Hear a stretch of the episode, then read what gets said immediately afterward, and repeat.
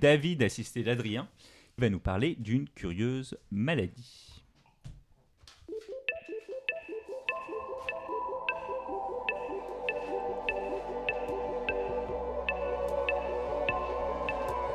Selon Wikipédia, la maladie du Nobel ou Nobelite, c'est l'incapacité ou l'impossibilité pour certains lauréats du prix Nobel de poursuivre des recherches scientifiques après s'être vu remettre ce prix.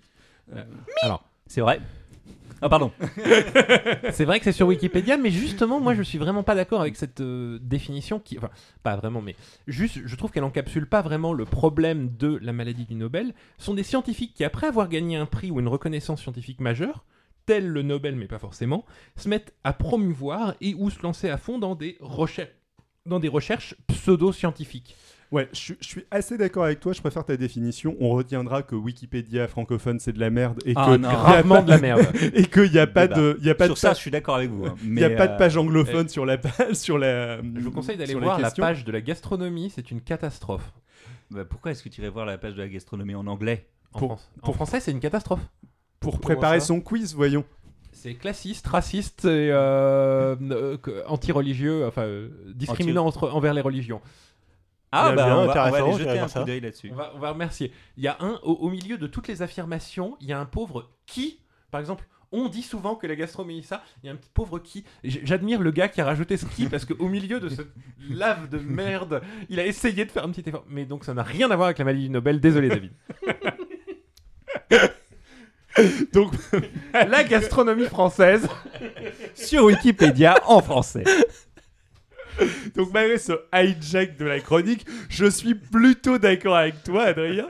Euh, et pour employer un vocabulaire un petit peu plus technique et précis, je dirais que euh, la maladie du Nobel désigne essentiellement des prix Nobel qui sont sacrément partis en couille. Ok, je peux être d'accord avec cette définition. Et euh, sur Wikipédia, je ne rajouterai pas citation needed. Mais, pas strictement des prix Nobel, forcément, je pense. Ça peut non, justement, c'est ça. Voilà. Des, reconnaissances scientifiques majeures, pas forcément le Nobel. Et on scientifiques va, connus d'envergure qui ont, qui ont été reconnus. Oui. Voilà. Et euh, bah donc, par exemple, tu aurais un petit exemple de scientifique qui est bah, euh, L'exemple un peu euh, classique, c'est Carrie Mullis qui a remporté avec d'autres un Nobel pour l'invention de la PCR, une méthode qui permet de multiplier les séquences d'ADN et qui est très utile pour faire des tests génétiques, de la biologie de synthèse et une multitude de choses. Mais c'est une technique ultra révolutionnaire. On peut même dire qu'en biologie, il y a un avant le PCR et un après le PCR. Mhm. Et il est parti en testicule. il est parti en testicule, comme tu dis, c'est le c'est le moins qu'on puisse dire, puisqu'il a successivement défendu l'idée que le sida n'était pas causé par le VIH, que le réchauffement climatique n'existait pas, et qu'il avait rencontré un raton laveur luminescent lui ayant dit bonjour docteur. Alien, un raton laveur luminescent alien. Et je vous raconte pas tout, il y en a ah. d'autres. Il y, a euh, de quoi en faire un, truc du quiz d'avant. Ah, je pense qu'il y a grave moyen de faire, un, de faire un sujet juste sur Karim Mullis, ouais. Euh. Hormis son dénalaïsme, le fait qu'il niait le VIH, qui ça est terrifiant et dangereux, c'est quelqu'un qui a l'air assez sympathique en fait. Ouais, il a un profil un peu à la euh, John Lilly, euh, ce genre de choses. C'est un gros consommateur de drogue, ce qui a dû aider pour, euh, pour le raton laveur luminescent. ceci dit, il a affirmé qu'il avait pris aucun psychédélique ce jour-là spécifiquement. après, après, sur le VIH et le réchauffement climatique, il a une posture qui est profondément sceptique. C'est-à-dire que lui, il ne promeut pas finalement une idée. le, le, le... Il, se bat contre une autre idée. Alors, bon, un, je maîtrise pas non plus suffisamment son biographie pour être tout à fait affirmatif, mais de ce que j'ai compris, ça se défend sur le réchauffement climatique. J'ai l'impression que c'était un moment où il a affirmé ça à un moment donné où il y avait quand même encore un moins de consensus scientifique, euh, etc.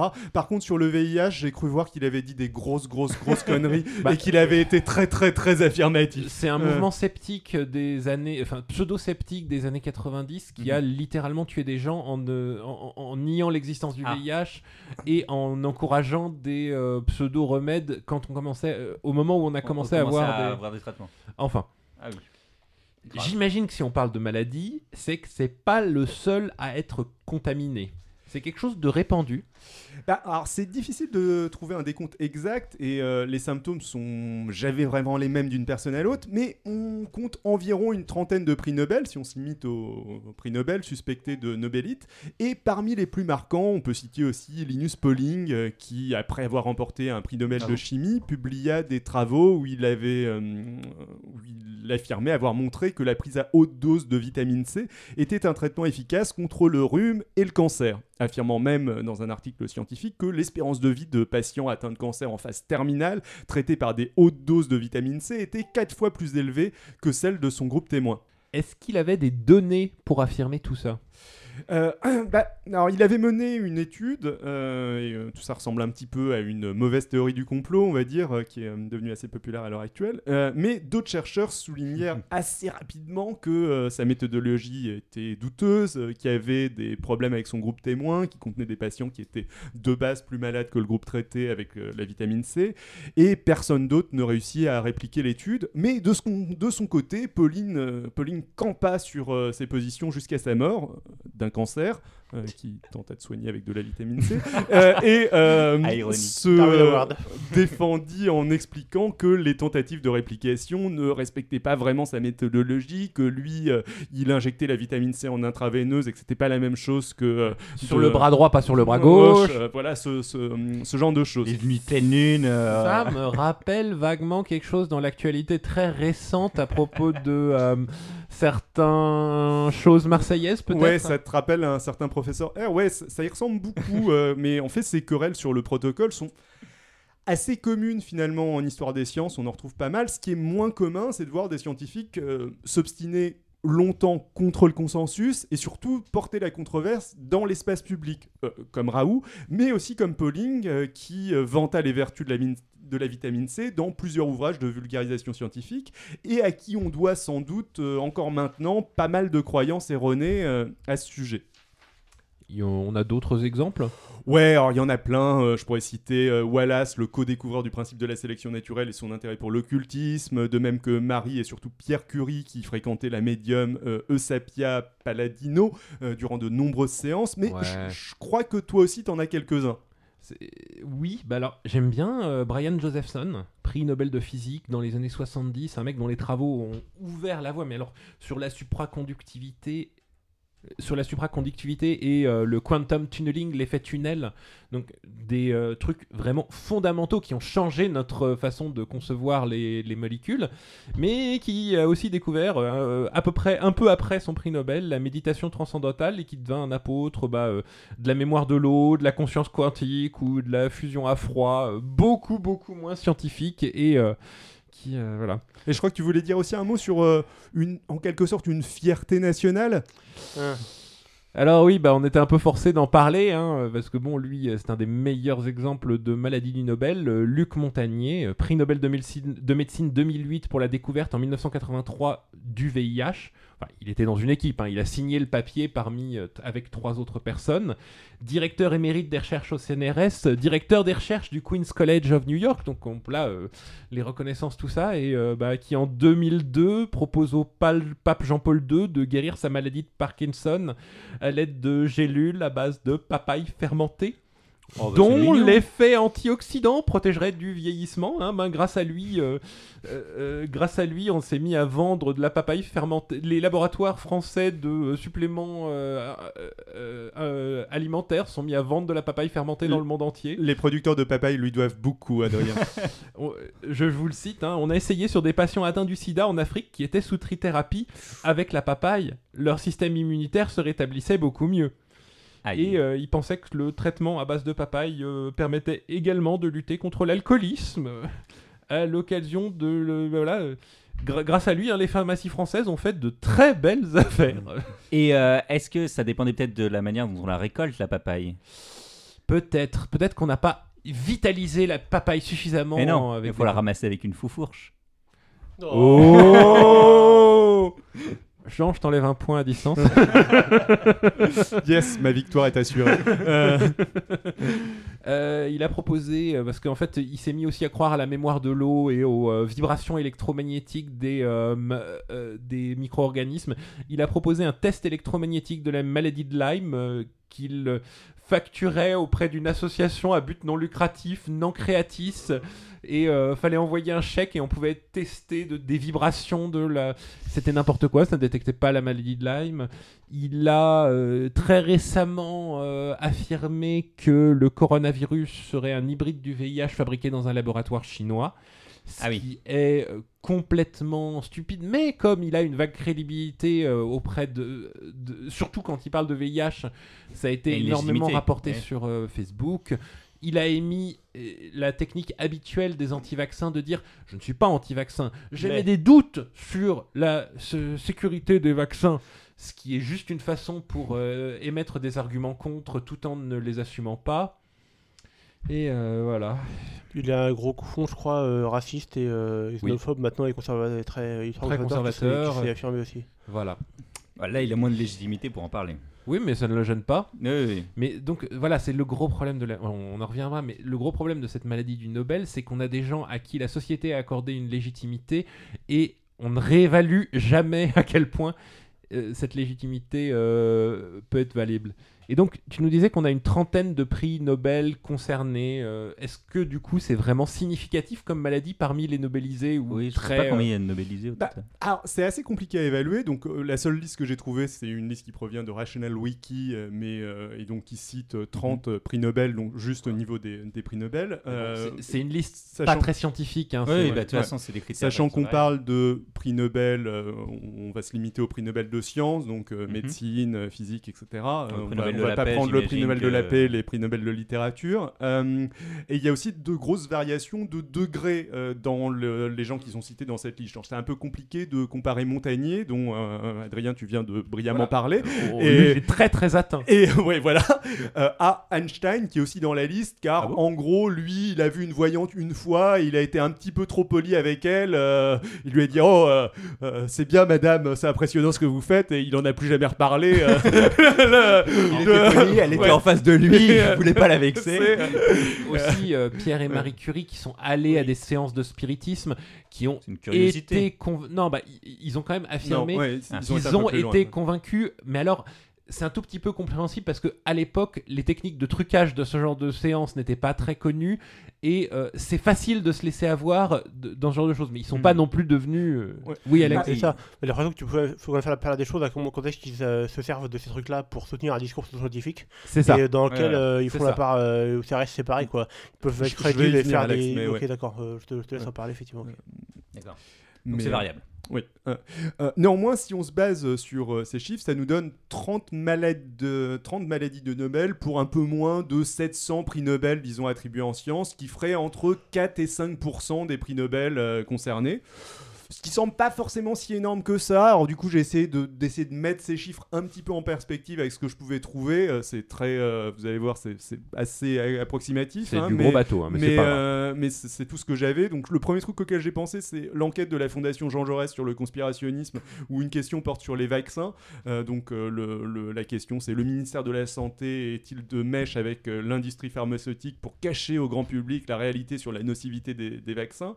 Et on a quand même, donc le pourcentage est assez haut sur l'ensemble de la po- population française, je crois que c'est de l'ordre de 40%. Et si Ah oui. jamais on se limite Ah oui. aux Français diplômés du deuxième ou du troisième cycle, euh, on a quand même 8% des personnes qui sont d'accord avec cette affirmation. Bon, c'est nettement plus bas que le reste de la population, mais euh, ça reste pas mal au-dessus de nos 4 à 5% de, euh, De Nobel. de Nobel. Bon, bien sûr, les deux chiffres sont très difficilement comparables. On part d'un côté d'une croyance de personnes potentiellement pas ou peu informées sur le sujet, et de l'autre côté de certains quand même, je dirais, un petit peu professionnels de la vérité en quelque sorte, qui prennent position publiquement euh, ou professionnellement pour euh, quelque chose de pseudo-scientifique, ce qui n'est pas, exact, pas vraiment la même chose. Mais bon, euh, ce qui serait intéressant du coup, c'est de comparer les prix Nobel ayant défendu des pseudosciences aux chercheurs dans leur ensemble ayant défendu des pseudosciences.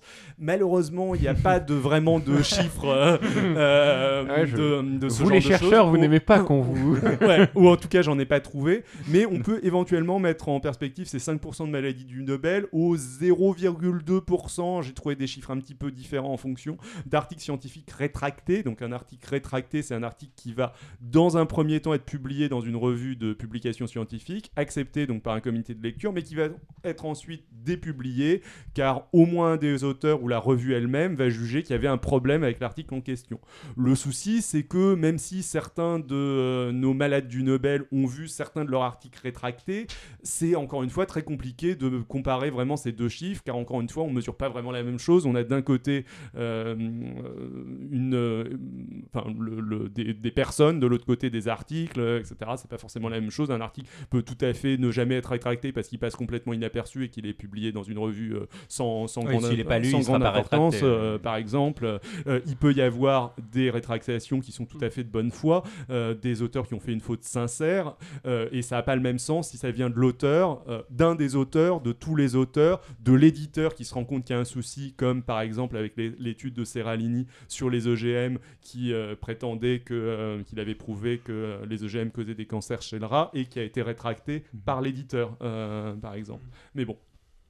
Et qu'est-ce que tu tires de ces 3% Ouais, de ces 4 à 5% du coup, j'ai fait quelques petits changements, donc euh, j'ai mis à jour un petit peu le script, tu peux regarder sur mon écran Adrien.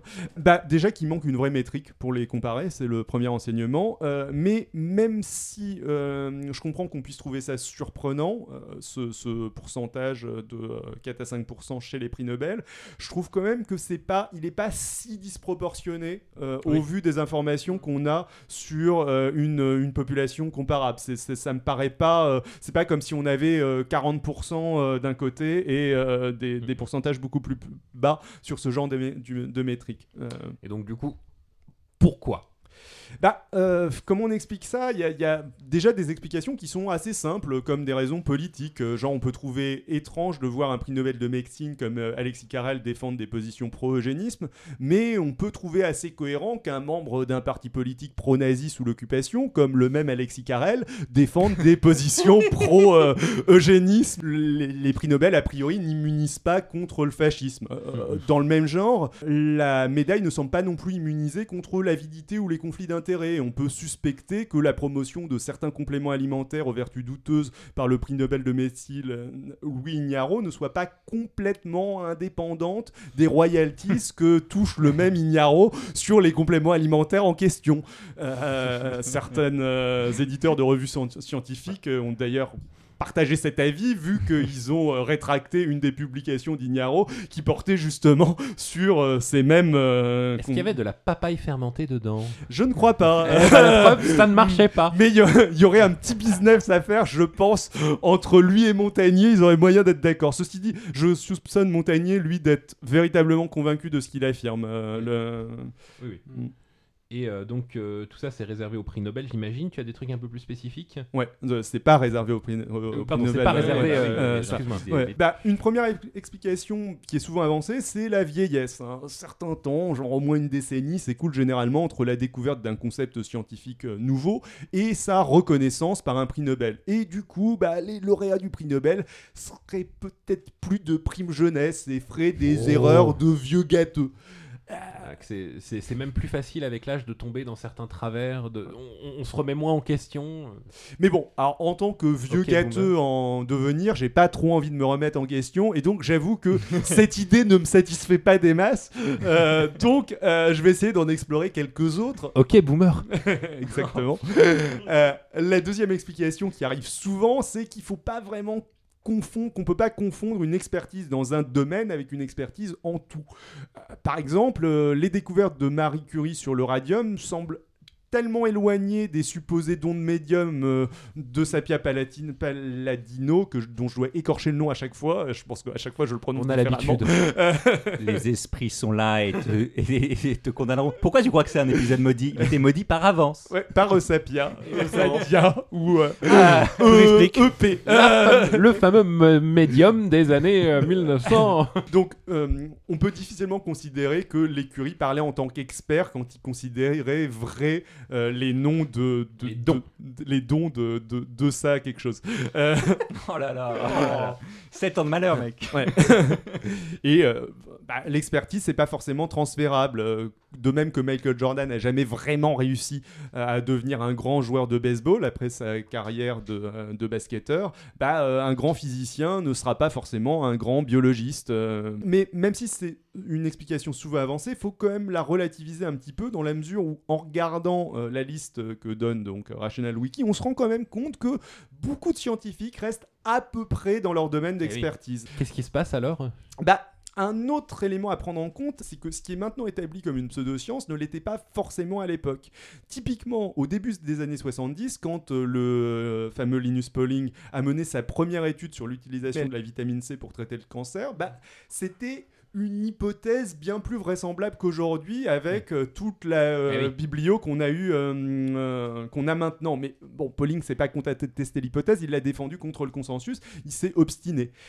Et bah, cette obstination, c'est peut-être aussi euh, un autre élément d'explication. C'est-à-dire que une, de l'obstination, c'est peut-être bien une qualité nécessaire pour faire Mm. gagner un prix Nobel. Souvent, une découverte scientifique, euh, c'est pas le fait d'un génie isolé dans sa tour de Babel, tel Newton en train d'inventer la physique moderne. La science, ça, ça avance plutôt par petite accumulation d'indices, petit à petit, qui font évoluer le consensus. Mais dans ce paysage, le prix Nobel qui est décerné chaque année à des personnes ayant apporté le plus grand bénéfice à l'humanité, lui, il sanctionne plutôt des découvertes euh, surprenantes et euh, ceux qui apportent la dernière pierre à l'édifice. Un, un contexte où euh, bah, euh, c'est bien d'être un petit peu ballsy, de, de tenter davantage de trucs, d'être... un peu une tête brûlée et voilà. d'être obstiné pour persévérer. Et, Voilà. Or, dans les deux cas, bah, être obstiné sur de toi, du coup, c'est plutôt un atout. Et bah, le prix Nobel a sans doute tendance à booster encore cette obstination et cette confiance en soi. La science de tous les jours, elle fonctionne pas comme ça. Et ça peut favoriser, dans un contexte de science de tous les jours, plutôt de la mauvaise science.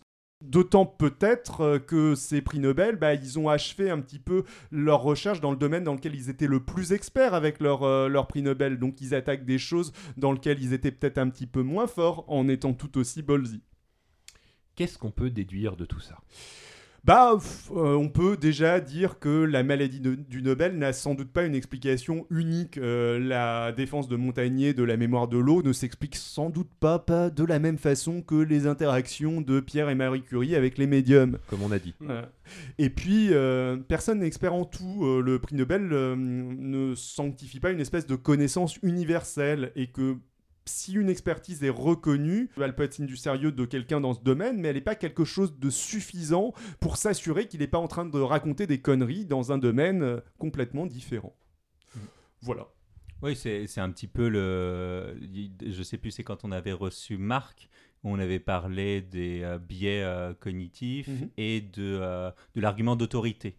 Ouais. L'argument d'autorité, justement, c'est faire appel au fait que je connais parfaitement un sujet pour dire une phrase qui, du coup, doit être acceptée comme vraie sans avoir besoin de la, la démontrer. Après, c'est euh, l'argument euh, de putain hygi- d'hygiène mentale, mais et de Oui, si. pas mal d'autres personnes. Mais euh, le, ce genre de fils peuvent être utiles dans certains contextes. Il faut, faut distinguer Ouais, ça. euh, le, le moment où tu es en train de filtrer rapidement une information et donc savoir que la personne a une certaine crédibilité. euh, pour ne pas avoir besoin de refaire la démonstration de Voilà. zéro et pour euh, ou, plus même, euh, tu- ça Oui. dépend du contexte. T'es en train, t'es dans une affirmation qui est pas une affirmation particulièrement étonnante dans la vie de tous les jours. On dit qu'elle Oui. provient d'un scientifique. C'est normal de pas la remettre en, de pas la remettre en question Mhm. immédiatement. Tu es en train de faire de la recherche dans le domaine en question. Tu t'intéresses plus particulièrement au truc et t'es en train d'écrire un article sur le truc en question. Bah là, ce même par ce même- gens ce qui ont même- les mêmes, ouais, euh, ce même idées. argument ce n'est plus, euh, n'est plus, n'est plus valable.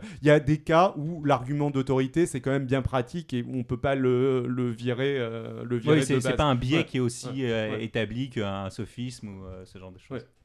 Euh, enfin, c'est un sophisme, mais c'est euh, plus subtil. le, certains sophismes peuvent être utiles dans certains contextes. C'est- assez intéressant d'avoir, je pense, Oui. ce niveau de, de filtre différent Mm. en fonction du niveau fait. de preuve que tu exiges, en fonction du contexte. Euh, le- Et du coup, je pense On aussi peut que- pas être tout le temps tous hyper exigeants en ça, mode euh, que- expertise scientifique. Je pense qu'à Ouais. à tout moment, on fait Ouais. des erreurs. Le problème, c'est aussi que c'est des gens médiatisés. C'est-à-dire que leurs paroles, si en Et plus elles ont un Va intérêt, être beaucoup plus va être relié. amplifié. relié. Alors que euh, si jamais il disait ça à son pote dans un bar, bah voilà, il a dit une connerie, il a dit une connerie. euh.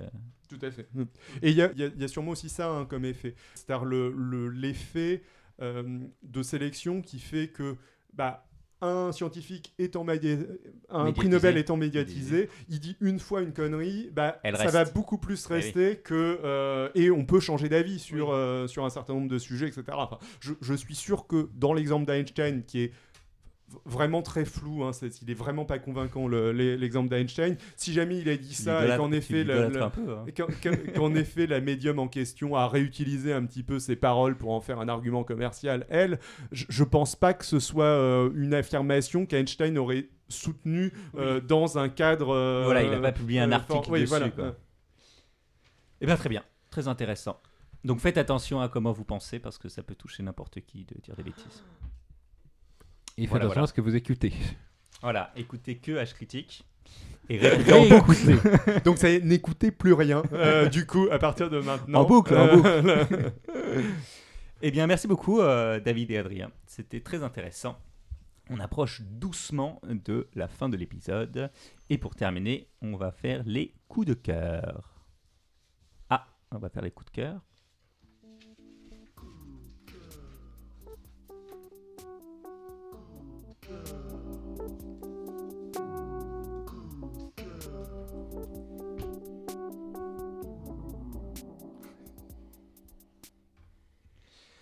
Et donc, euh, du coup, je me tourne vers euh, Alex. Euh, et tu avais un coup de cœur à partager. Oui, oui, oui, bah, je voulais parler pour changer encore d'un jeu vidéo, euh, parce que forcément, là, depuis que on a passé un certain nombre de temps chez soi euh, à rien faire, ça, ça, ça aide, enfin, ça, ça motive pour jouer à des jeux vidéo. Et donc, j'ai essayé plein de trucs euh, récemment. Là, il y a quelque chose, je suis encore dedans qui m'a assez surpris. C'est un jeu qui est sorti il y a un petit moment déjà, qui s'appelle Observer. C'est un. c'est- C'est ce qu'on va dire, c'est un jeu en première personne, euh, en vue subjective, qui est en. Bon, ça se rattache à ce qu'on appelle les Walking Simulator, c'est donc des jeux où on se promène qui n'ont pas vraiment de gameplay. Euh, c'est euh, c'est- c'est C'est surtout on explore de des trucs, on découvre, on explore des choses comme ça et tout. Mais c'est un jeu d'horreur psychologique un univers dystopique. Univers dystopique assez classique, cyberpunk, ce qu'on veut, etc. et tout, mais extrêmement réussi. Visuellement, c'est très bien fait, c'est très beau, c'est très, très esthétique. Et il y a. Au niveau de la de l'immersion, de ce qu'il arrive à faire, ça m'a ça m'a pas mal. euh, Grosse enfin, c'est une impressionné. ambiance. C'est ça, l'ambiance euh, est vraiment lourde, vraiment pesante. C'est un univers dystopique et, euh, et négatif qui est très réussi, je trouve. Qui c'est vraiment pesant. C'est euh, parce que c'est courant maintenant. Enfin, il y a la SF dystopique, cyberpunk, ouais. un peu qui, enfin, et souvent c'est pris un peu par-dessus la jambe en mode oui, super. Il y a un monde trash et il y a des gens avec des implants partout et des méchants de corpo, mais mais on s'amuse bien dedans. Donc là, non, non, là, c'est pas un truc où on s'amuse. C'est vraiment, euh, enfin, l'ambiance est assez pesante, quoi, vraiment. C'est, Mhm. euh, comme ça. Et euh, on joue une personne qui, une sorte de Bah, un enquêteur, un policier. d'enquêteur, c'est ça, voilà, Mm. euh, qui peut notamment se connecter au cerveau des gens, vivants ou morts parfois, pour explorer leurs pour explorer leurs souvenirs. Ouais. Donc ça fait des phases comme ça qui sont qui sont mises en scène euh, de façon euh, très intéressante au niveau visuel, niveau expérience. Des fois, enfin c'est assez intense comme expérience. C'est pas c'est comme ça. mais voilà. Adrien? C'est c'est un jeu qui a été développé par Bloober Team, une euh, des Polonais, et qui ont fait l'extraordinaire, mais vraiment un des jeux de- d'horreur psychologique les plus réussis avant ça. Soma Layers of Non. Fear. Non, Layers le- of Fear. Non, je connaissais pas. Layers of Fear. Qui, où tu joues un peintre euh, à grand succès ayant fait des tableaux qui est enfermé dans une maison où les couloirs se relient entre eux. En fait, à chaque fois que tu passes une porte, la maison se Ah, transforme. c'est de la fausse Et- euh, physique. tu essayes de faire le dernier portrait de ta femme et à force que tu explores, tu essayes de deviner de ce qui est arrivé à ta femme et tes enfants et à toi. Et tu essayes ça de deviner ça- ce ça que tu as fait. narration, du coup. Et la, les- les- les- les- la maison devient de plus en plus euh, torturée et terrifiante et euh, chaque porte. Enfin, mais donc euh, c'était deux jeux très réussis. Ouais, c'est très, c'est très proche de ce que tu dis. Parce qu'effectivement, dans les séquences de rêve, il y a un peu ce côté-là où tu te retournes, tu plus les mêmes euh, scènes. Mm. Tu es vraiment guidé par les souvenirs, par les impressions, par les sensations et les, euh, de, les émotions des personnes qui sont mortes comme ça. Enfin, c'est, Euh, qui, La comme fin de Layers of Fear m'a vraiment mis un coup en pleine face, euh, tellement c'était incroyablement une conclusion quoi. C'est c'est des jeux qui sont disponibles en français, il y a beaucoup de textes. Alors, euh, Observer, euh, il y, a, bon, il y a du texte, mais c'est surtout le visuel qui influence. Il n'y a, pas- il y a pas beaucoup plus de texte que dans n'importe quel RPG un peu classique. C'est pas des jeux, Ouais. t'as vraiment des murs de texte énormes en anglais, même s'il y a quand même pas mal pas un de. novel. Enfin, c'est pas un. Layers un of. Fear disponible sur toutes les plateformes et a été localisé. Donc. Je crois que. Observer, je cro- là je le fais entièrement en anglais, y compris le sous-titre en anglais. Euh, Mais je localisé dans le sens traduit. hein, Mais je un crois qu'il y a une traduction française. Je crois que je l'ai mis en, je crois que je l'ai mis en anglais manuellement, mais il me semble qu'il est commencé au français au départ. Donc je pense qu'il est localisé effectivement aussi. Euh, les voix, je suis pas sûr, mais au moins texte. Oui, mais euh, au moins s'il y a. Voilà. C'est ça. Euh, très bien, bah, euh, ça a l'air très intéressant. Euh, c'est un gros jeu, enfin ça prend beaucoup de temps. bah. Euh, pas beaucoup, je crois. Là, je suis pas encore dedans, donc je l'ai pas terminé. Mais euh, je, je crois que c'est pas réputé extrêmement long. Je sais pas si tu l'as joué, Adrien aussi. Je l'ai pas fini. Ok, tu l'as pas fini. Bon, c'est Je quand même relativement long. euh.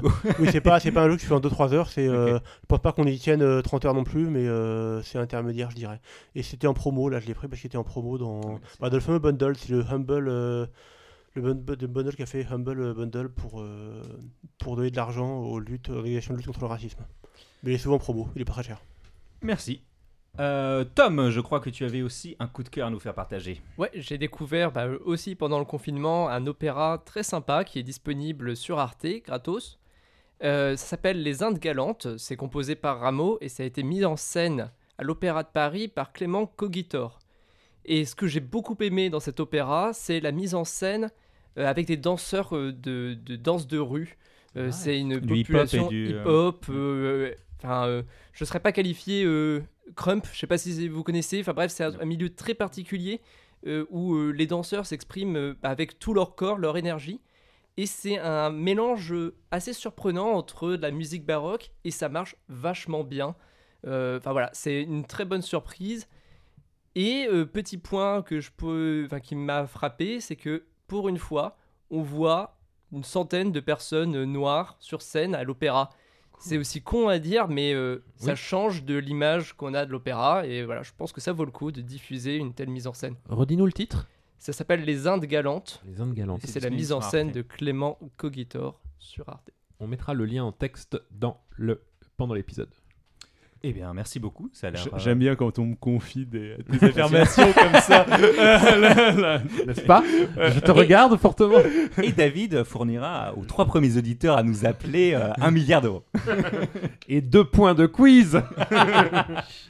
Ils seront à retirer auprès de Monsieur B, euh, qui réside à Levallois-Perret. Ah oui, d'accord, je viens de comprendre. Patrick, Patrick B, connu pour ses danses de rue. Euh, Excusez-moi, je- j'enchaîne. Euh, C'est au tour de David de, ah, de nous faire un coup de cœur. Je, reviendrai vers vous. oui, je vais passer avant Adrien. Euh, avant les coups de cœur d'Adrien, t'en as combien d'ailleurs? Bah là, je viens d'en trouver un, mais Je Plus je- toujours passer en dernier. Plus je mets de temps dans, dans, mon, euh, dans mon coup de cœur, plus les coups de cœur d'Adrien s'accumulent. Il faut pas terminer cet épisode tant que cet épisode ne se termine pas. On est La toujours n'est pas terminée. Euh, alors, mon, mon coup de cœur, en fait, ça va être un, ça va être un jeu vidéo aussi. euh, Alex m'a m'a inspiré. Euh, ça va être Crusader King 2. Euh, J'y ai un petit peu joué pendant le, pendant le confinement. Euh, alors que je, et j'ai découvert que ce n'était pas du tout ce que je pensais que c'était. C'est-à-dire que pour moi, Crusader King 2, c'était un 4X un peu à la civilisation, ce, genre de choses. Et c'est c'est pas exactement ça. Bon, j'y avais déjà joué vite fait. Euh, Crusader King 2, la meilleure manière de l'aborder, c'est que c'est un jeu de gestion de famille. Euh, tu, joues, euh, tu joues une famille, tu choisis ton héritier, euh, tu as des titres principa- principaux et secondaires, et assez rapidement, une bonne partie du jeu va consister à explorer la généalogie des autres familles euh, qu'il va y avoir là, explorer les différents types de mariages, se dire bon alors si jamais je marie ma si jamais je marie ma troisième fille en matrilinéaire euh, au, euh, au fils bâtard du roi de France, que je tue euh, la son oncle, le- ses deux sœurs, que je me convertis à Satan et que je, et que je sacrifie sa belle-mère, Alors, mon leur, troisième leur troisième héritier- enfant euh, euh, pourra récupérer le trône euh, à, condition que je réussisse à faire fa- passer une loi pour faire changer le mode de succession entre temps. et c'est euh, c'est assez unique euh, du coup comme, euh, comme jeu. J'ai- rarement euh, eu euh, ce type d'expérience dans un jeu.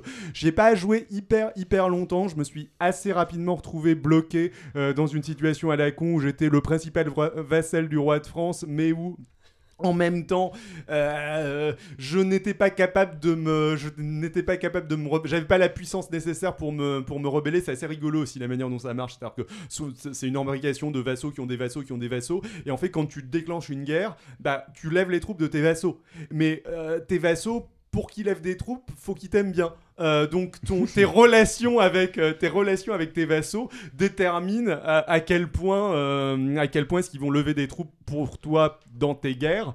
Et euh, moi je me suis, je me suis retrouvé dans une situation à la con où j'étais plus puissant que le roi de France, donc je, je tentais de le renverser militairement là euh, à Ah, ce moment-là. Mais le problème c'est qu'il y avait aussi une rébellion du duc d'Aquitaine en même temps euh, et qui se faisait aussi attaquer par les Ottomans en même temps. Et au final, les territoires que contrôlait le droit de France, ils étaient relativement petits, hein, ça se limitait à deux baronnies et tout le monde essayait de prendre le contrôle de ces baronnies en question pour, pour l'amener à la défaite. Euh, et le, le Du coup, gros problème, c'était pas de- de, d'armées. ouais, c'était pas de battre les troupes du roi de France, c'était surtout de battre euh, le L'autre le- candidat. le- L'autre ouais, envahisseur. Voilà. C'est divi- divisé pour mieux régner, c'est-à-dire que tu peux avoir un roi faible qui arrive à maintenir son, son état parce qu'il a deux rivaux forts. Ouais. Voilà. Et euh, je- moi, moi, j'y ai joué, mais c'était il y a très longtemps. Euh, c'est alors, j'ai pas du tout la même expérience que toi sur euh, en quoi consiste le jeu, parce qu'en fait, c'est un jeu qui est très très riche, Oui. qui a été enrichi sur quasiment 10 ans. Euh, où ils ont où ils ont comment ça ils ont complexifié ils avaient une matrice de base et ils ont complexifié au fur et à mesure les règles sont assez obscures hein. c'est-à-dire qu'il faut euh, s'entraîner dans le système pour moi ça a été vraiment ça l'expérience du jeu c'est qu'en fait tu te retrouves avec euh, une, une- une capacité à gérer un monde entier euh, médiéval et euh, tu peux faire un peu n'importe quoi. Enfin, tu as, beaucoup, beaucoup de choix et des systèmes qui sont très, très réalistes. Donc, tu te retrouves effectivement dans des, des situations comme ça. Mais il y a des logiques de déplacement d'armée, il y a des logiques qu'il leur faut de quoi se nourrir, il y a des logiques d'attaque avec des ailes et de placer des bons généraux. Euh, il y a, il y a Il faut se quoi, quoi se nourrir, je suis moins sûr. il y a Mais, l'attrition, il y a de l'attrition. Tu peux, tu peux pas faire une euh, campagne euh, qui, qui traverse le monde entier parce qu'en fait, les troupes que Ouais. tu as commencent à s'affamer si jamais tu n'as pas un contrôle suffisant ou si jamais tu n'as pas euh, créé une voie de ravitaillement. Enfin, c'est vraiment très très profond et c'est pas forcément super euh, accessible. J'ai toujours pas compris comment marchent les combats. Alors, Euh, et du coup, ça demande un investissement mon- assez- Mon, assez- mon expérience des combats, en tout cas au niveau local, est, euh, est- est assez différente et je pense que ça dépend pas mal Des extensions. Alors, c'est possible que. euh, du type de royaume aussi que tu combats. C'est-à-dire qu'à mon avis, ça, tu as peut-être eu ça en combattant des nomades où ça marche de manière très compliquée, où en effet, il faut que tu, euh, que tu euh, construises en gros des espèces de châteaux dans leur territoire pour pouvoir ravitailler tes troupes. Mais je crois que c'est spécifique, Moi, je crois que c'est. me je- semble-t-il. Je crois que j'ai essayé de conquérir le Maghreb, je suis désolé. Bon. Et, euh, et effectivement, je me suis fait euh, avec. euh, En, en j'avais tout cas, vous recommandez le jeu. Euh, le- le- alors, je recommande le jeu si vous voulez y passer euh, 8 heures d'investissement pour comprendre les principes de base. J'ai que ça, oui. C'est euh, c'est effectivement très complexe, mais après, c'est une expérience en soi. C'est Alors, une expérience en soi d'être dans un jeu où on peut quasiment tout David faire. Je, je vais juste rajouter un mot. Euh, je suis d'accord avec Jean, c'était un peu ma, ma première expérience que tu as eue là. Et en fait, la deuxième fois où j'y ai joué, donc pareil, j'y avais joué il y a des années, quand j'ai compris que c'était un jeu de dynastie, d'un seul coup, tout est, de- tout est devenu beaucoup plus simple. Dans la mesure où je pense que c'est la mécanique centrale et que toutes les autres mécaniques sont des trucs que tu peux zapper. Tandis que l'aspect dynastique, tu peux vraiment pas le zapper. Ça a Si été tu- ajouté dans la dernière extension où il y a des événements en plus de famille, où tu as des, des pop-up, mais ça y était pas avant. Si, non, non. il y avait toujours la- l'aspect le- hiérarchique. C'est c'est un débat qui pourra avoir lieu bon, bref. hors du. Ouais. Voilà, oui, oui, oui. Coup de cœur. La- L'aspect dynastique, je te jure que c'est Ah oui, c'est si, si, l'aspect dynastique depuis- complet, ouais. mais le fait que tu aies autant d'interactions, tu avais moins d'interactions avant. Sûrement, oui, bien sûr. plus oui, compliqué oui, de, maîtriser. Bref. Euh, du coup, euh, merci David. Et euh, c'est à moi, moi aussi j'avais un coup de cœur, donc euh, Adrien passera en dernier, à moins qu'il y en ait deux. Du coup, euh, Je pourrais en avoir deux si on me demande, mais. non, non, non, euh, reste à un, mais un, un solide. Euh, du coup, Il a le cœur solide. Je Moi, pourrais pas qu'il sera pas complètement con. hein. je vais pas, je vais pas changer beaucoup. euh, C'est aussi un jeu vidéo, mais par contre c'est un jeu vidéo coopératif dont je vais vous parler et qui est pas officiellement sorti. Il est encore en cours de développement, mais euh, maintenant c'est une pratique assez courante euh, dans le jeu vidéo de faire des early release, c'est-à-dire le jeu n'est pas totalement fini, mais il est déjà jouable et on peut le tester pour essayer d'enrichir son gameplay. Donc euh, c'est un jeu qui s'appelle Raft. Raft qui veut dire radeau en anglais et en fait le concept de base c'est que euh, on est un personnage qu'on incarne à la première personne et on est au milieu de l'océan euh, sur une planche de bois On a juste euh, un petit crochet pour euh, aller ramasser des débris épars qui flottent autour de nous. Et voilà. Donc c'est un jeu de découverte. Notre euh, radeau se retrouve à, dériver euh, petit à petit, et il y a des requins qui nous tournent autour régulièrement. Ou si jamais on va plonger, eh ben on va se faire dévorer. On a une petite jauge de, euh, de soif qui représente la soif et la faim. Donc quand elle arrive à zéro, ça commence à faire baisser la barre de santé.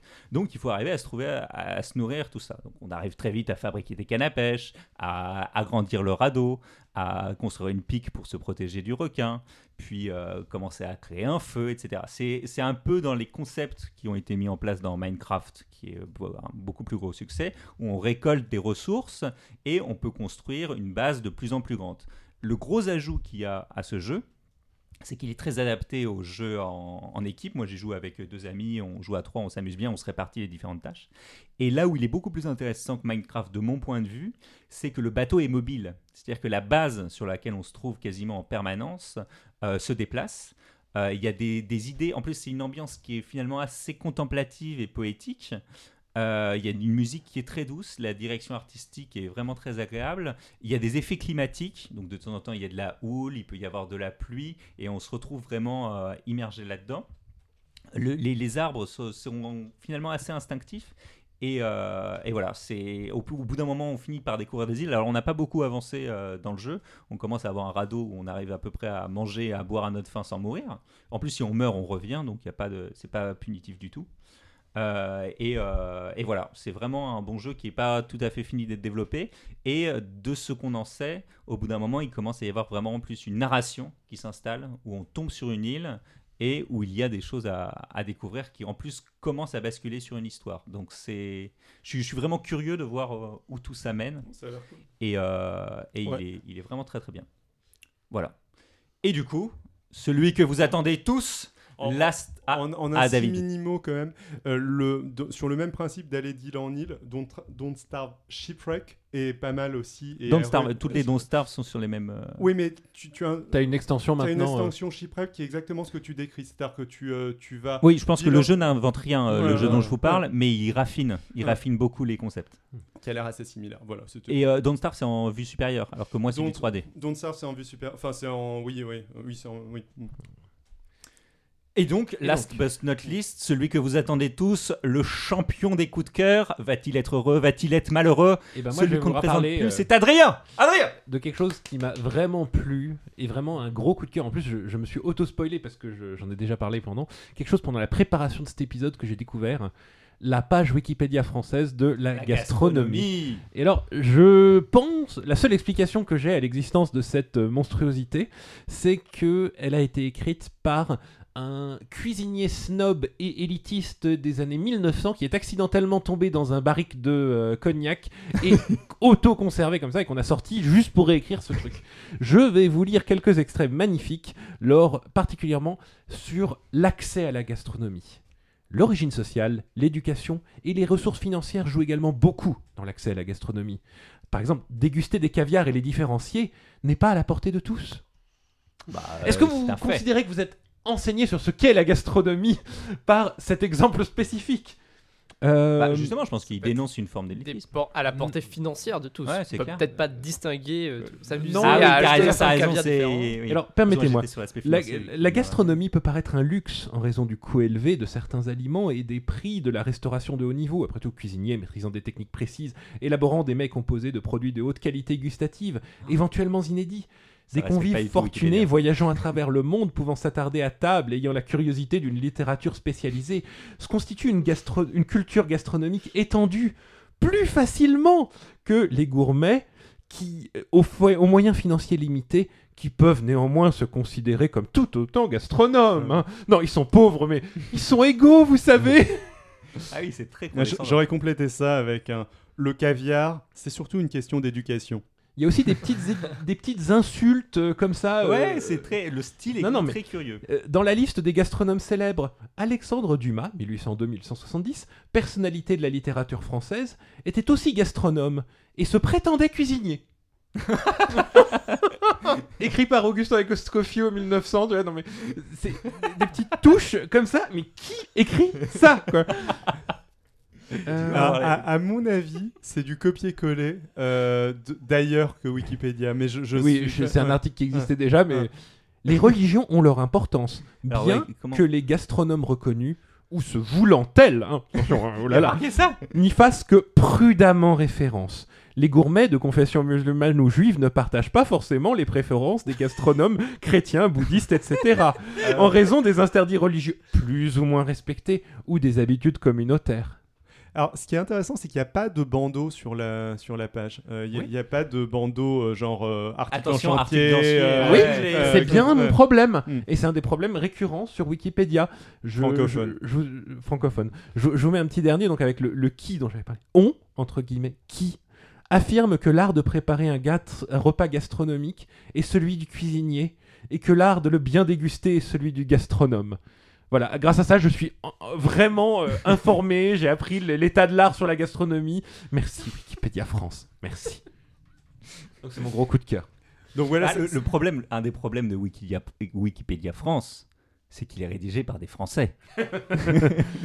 c'est la malédiction de notre pays. C'est qu'il y a un manque de professionnalisme dans le euh, Dans la modération. et, de, et- et Il y a de beaucoup d'articles, demandes en fait, oui. Ouais. On, euh, je sais Donc, pas, on est on, appelle, on appelle euh, tous nos auditeurs anglophones à s'investir un petit peu dans euh, Wikipédia francophone et à, dans la à méthodologie. réécrire les articles. Après, Euh, non, mais ce- ceci dit, blague à part, je pense que c'est surtout que c'est un, un boulot assez immense. C'est un que, boulot immense. euh, Il y, a, il y a quand même beaucoup plus de locuteurs anglophones, euh, Bah, même si c'est pas forcément La leur première méthodologie langue. a été mieux posée aussi. Ouais. Tout ça, c'est du boulot pour la méthodologie aussi. Tu veux dire, c'est enfin, Absolument. c'est pas professionnel, mais c'est parce que c'est pas des professionnels, c'est des Ouais, voilà, c'est un c'est travail ça, d'amateur. euh, C'est quand même plus amusant de rédiger ça. un article que de, de relire ceux des autres. Mm. Bah, après, Ou pas. c'est- Enfin, ça dépend des gens, mais euh, à mon avis, c'est plus généralement euh, écrire qui. Surtout Bon. quand tu vois ce qui est là, enfin, tu veux améliorer l'article, tu prends comment quoi Ben voilà, c'est- un copier-coller d'un- d'une présentation euh, probablement venant d'un restaurant, d'un grand restaurant ou d'un truc écrit dans les années 60 Oui, exactement. Un guide. pour enfants, je pense. ça n'a pas vraiment sa place sur Wikipédia en l'an 2020. Mais de toute façon, la gastronomie en France, on ne la lit pas sur Wikipédia. On la vit. Euh, La gastronomie est, un, est, est- est reconnue au patrimoine immatériel de l'UNESCO, donc euh, il y a des gens qui écrivent dessus et qui sont même payés pour. C'est vrai. Les, les illustrations valent, euh, valent le coup d'œil aussi pour certaines. euh, Oh, c'est de la bouffe. Ne pas que, c'est aussi des illustrations On d'époque. voit beaucoup 1900, 1960. Les- les- vous voyez l'époque où euh, le, le- le- la jelly partout, bon bah il y a, il y a des choses comme ça. Ah oui. Oui, on on n'est pas trop sur de la cuisine fusion. euh, Voilà. Mais voilà. Mais Eh voilà. bien, eh bien, merci beaucoup. Donc, euh, allez commenter cet article. Eh bien, malheureusement, plus personne n'a de coup de cœur. Ouais, Et donc, nous y voilà. M- malheureusement, enfin, de tout, rien s'arrête en fait, mais euh, il n'y aura pas Si, de nouveau tout épisode s'arrête. euh, H Ouais. critique. Donc, c'est maintenant un que se nouveau termine commencement. cet épisode. Du retour, du début à la fin. Alors, on voudrait tous vous remercier, évidemment, euh, vous qui nous avez écoutés, qui avez téléchargé, qui en avez parlé à vos, à vos proches, euh, à vos amis. Donc, on vous remercie toujours autant comme on, on a essayé de le faire à chaque épisode. Euh, on remercie aussi tous ceux qui ont participé, nos invités. Je ne sais pas si on est capable de les citer tous de mémoire. Est-ce qu'on Mm, teste ou. Parce que le problème, c'est que si on essaye, on est obligé de le faire. je pense, je pense qu'on Si peut. on en oublie, pense qu'on après, ça va peut. être compliqué. Euh, donc il y a euh, Marc. Marc, William, Deborah, euh, Élise. Élise, euh, Tom, euh, et je pense. Tania. Tania, Et Tania, oui, bien sûr. qui Tania. est toujours Très, sur nos très- conducteurs d'ailleurs. Euh, et je, je pense que on a fait le tour. euh, Euh, on a invité un mec une fois, euh, David, il parlait trop, euh, trop vite, Fort. euh, impossible de l'interrompre. euh, Et non, respectez c'est- pas les timers. Euh, En donc- plus, au niveau montage, il était toujours en retard. Donc merci à ces invités. Euh, il y a toujours les, les adresses de leurs projets euh, perso. Et je vais peut-être faire un petit tour de table sur euh, nos différents projets perso. Carrément. Alors Euh, euh, David, euh, je pense que ce qui est celui que vous connaissez sans doute le mieux. euh, je ne sais pas. Je ne sais pas, en fait, ça dépend, ça, ça dépend de. Qui est le plus actif, euh, j'ai l'impression. Oui, oui, euh, sans, doute. Bah, de- moi, je continue à faire des, des podcasts. Euh, vous pouvez me retrouver sur, euh, en cherchant Xilcast ou Xilrian un petit peu partout sur Internet. Et normalement, je suis pas trop trop compliqué à, à trouver. Et, et bah, comme on- je disais en intro, on va sûrement ressortir un truc à la rentrée avec Adrien. On ne sait pas encore exactement quelle forme ça prendra. D'ailleurs, si jamais vous avez des idées, des conseils, les trucs que vous aimeriez retrouver. euh, Si vous voulez venir faire des chroniques chez nous, euh, Au, au passage, je, je dis aussi que pendant le confinement, vous avez fait une petite euh, fiction, euh, le journal des confinés, Ouais, ouais, qui le- était lié ouais. au départ avec H Critique et Mm. auquel vous avez dédié finalement un podcast euh, individuel. Exactement, bah on, est, on est en train d'écrire la fin, euh, là, ça devrait se terminer vers un septembre. torrent de rire d'après les critiques. le, le- le- je veux dire, on n'avait pas ri autant depuis euh, une conférence de Nicolas La grande Sarkozy. peste noire de 1872. C'est pas la bonne note. Voilà. Cherchez pas. Ça et euh, enfin les, les grands grands classiques de l'humour sont tous inclinés devant nous. Allez écouter le journal, d'un- l'audiologue d'un confiné, c'est magnifique. Voilà. Et encore un gros, gros, gros merci à tout le monde euh, pour, euh, pour les feedbacks, pour avoir été présent, pour nous avoir écoutés jusqu'au bout. Et puis, bah, comme le disait Jean, les, les podcasts restent online. euh, euh, euh, Réécoutez-nous. Nous, on se réécoute de temps en temps aussi. pas, pas de manière aussi fétichiste qu'Adrien, mais quand même un peu. Rien de fétichiste, c'est purement mental. Euh, Adrien, est-ce que tu as. RAS. Comment peut-on te suivre, euh, vivre ta vie? Euh, vous pouvez chercher mon nom et mon prénom et voir euh, mes blogs photos qui sont magnifiques, euh, faites avec beaucoup de talent, mais ce n'est pas. euh, C'est vrai. C'est superbe. Et les, les Merci. photos d'insectes euh, du Voilà. confinement sont époustouflantes. J'aurais pu faire un coup de cœur disant que je me suis mis à la photo de macro pendant le confinement, mais euh, je suis modeste et je préfère laisser les gens découvrir ça dans les liens que je vais mettre euh, avec l'épisode, Et donc, vous le retrouverez avec David euh, en vocal. probablement. et peut-être même en vidéo, je pense qu'il y aura. Ah oui, c'est vrai qu'ils Mon aient- dieu, mais tellement comme, comme de pour l'affaire. Karachi, enfin voilà. Si vous suivez, vous, vous connaissez déjà leur, euh, ce qu'ils commettent régulièrement. Tom, Ben, moi, vous pouvez me retrouver sur le podcast que je lance tout bientôt, Rafistolar, avec un petit apostrophe. Et euh, donc, euh, je vais présenter euh, différents métiers dans la restauration. Euh, j'ai essayé de parler un peu plus des musées que j'ai un peu oubliés, et puis d'autres techniques. Bah, très très cool. Et puis encore merci d'être euh, venu. D'être venu. merci. Mais merci à vous pour l'accueil, c'était très sympa. c'est gentil. Alex, Euh, tu veux parler de tes petits projets alors, de- des petits projets euh, d'ordre podcastique ou autre, j'en ai pas spécialement qui sont dédiés à moi. C'est possible que je fasse des passages euh, dans les projets de David et d'Adrien. Euh, Non, non, non, j'ai d'autres projets qui sont en dehors de ça, mais c'est c'est pas, c'est pas, c'est pas spécialement podcastique ou vidéo ou tout ça. Enfin, Euh, c'est pas limité au projet podcast, podcast. hein, Enfin, tu euh, peux parler de, de ce dont tu as envie de, de parler, juste si tu as envie de communiquer des trucs qui Non, te là, j'ai rien de tiennent à cœur. euh, J'ai rien de très particulier à communiquer euh, là, maintenant. Et si vous voulez me parler, je... la façon la plus simple toujours pour moi, c'est de venir sur le Discord de, de Dash Critique, que je, que je continuerai à hanter jusqu'à la fin de, de- de mes jours ou de celui du Discord. Voilà, n'hésitez pas à passer sur Discord si vous voulez discuter. Euh, moi, le- donc je rends mon rôle de présentateur. Je, je ne serai plus présentateur. Je remercie euh, David de m'avoir embarqué moi et je parle un peu pour Maud dans cette euh, aventure qui était euh, bah, très très amusante. moi, je te remercie d'être venu avec nous. C'était Bah, merci à tout le monde d'être venu, mais, t'es un super chouette présentateur et tu, euh, tu, tu fais ça très bien, je trouve. C'est gentil. Je pense que Maud euh, remercie tout le monde. Si, si vous voulez, Je euh, remercie Maud également. Euh, Maud aussi, elle s'investit pas mal dans sa chorale euh, Ouais. Les Choraleurs. Euh, vous pouvez suivre le compte Instagram, euh, la page Facebook Les Choraleurs officiels. Mhm. Donc voilà, c'est une chorale rock sur Paris à tendance anarchiste. Donc c'est très très cool. Elise aussi en fait partie qui a été invitée sur le podcast. Et-. Euh, moi j'ai un compte Twitter euh, sur lequel euh, je ne suis pas particulièrement actif. Mais si vous voulez me suivre, écoutez. Donne l'adresse parce que. c'est Jean de Glaire, je Ouais. crois. Ben, je suis même plus sûr. Je dois avoir trois, trois abonnés et beaucoup plus d'abonnements par contre. Donc voilà, si ça vous intéresse. Sinon, vous me trouvez aussi sur le, sur le Discord. Je suis, je suis toujours à peu près là pour faire des blagues et, et discuter comme ça. Euh, voilà, et je voulais aussi dire un mot pour euh, Fleur Béton qui a fait les, euh, les génériques euh, du, de la deuxième saison de ce podcast. Euh, donc vous pouvez consulter sa page Facebook Fleur Béton. Si vous aimez la musique à tendance électro, Euh, mais il fait, il fait des choses très variées, donc euh, n'hésitez pas à aller regarder Fleur Béton. C'est les jingles, je crois, plutôt le générique, c'est ça? Les, euh, les jingles, oui. Oui, oui, le, oui, non, le générique, on a gardé celui libre de droit de la première saison pour pas Ouais. déstabiliser, mais c'est les jingles. On avait peur de faire peur à nos auditeurs. Voilà, qui ne reconnaissent plus l'identité euh, fondamentale jingles, du podcast. Euh, je pense qu'encore une fois, on a été beaucoup trop long, mais cette fois-ci, on s'en est complètement. On n'y a pas du tout fait attention. Oui, et, euh, et je- on n'oublie personne? Je ne pense pas. Bien, bien. Merci aux gens qui ont pu nous accompagner, nous, Merci à tous. nous apporter des, des friandises. euh. Je crois que la trahison, la tradition maintenant appelle. euh, Et voilà, on va donc euh, en arriver au dernier, au tout dernier générique à la bouche euh, iconique. Pom, Au revoir et merci. Merci. Merci. will revoir, merci, merci, merci, merci. La la merci. la la la la merci, la.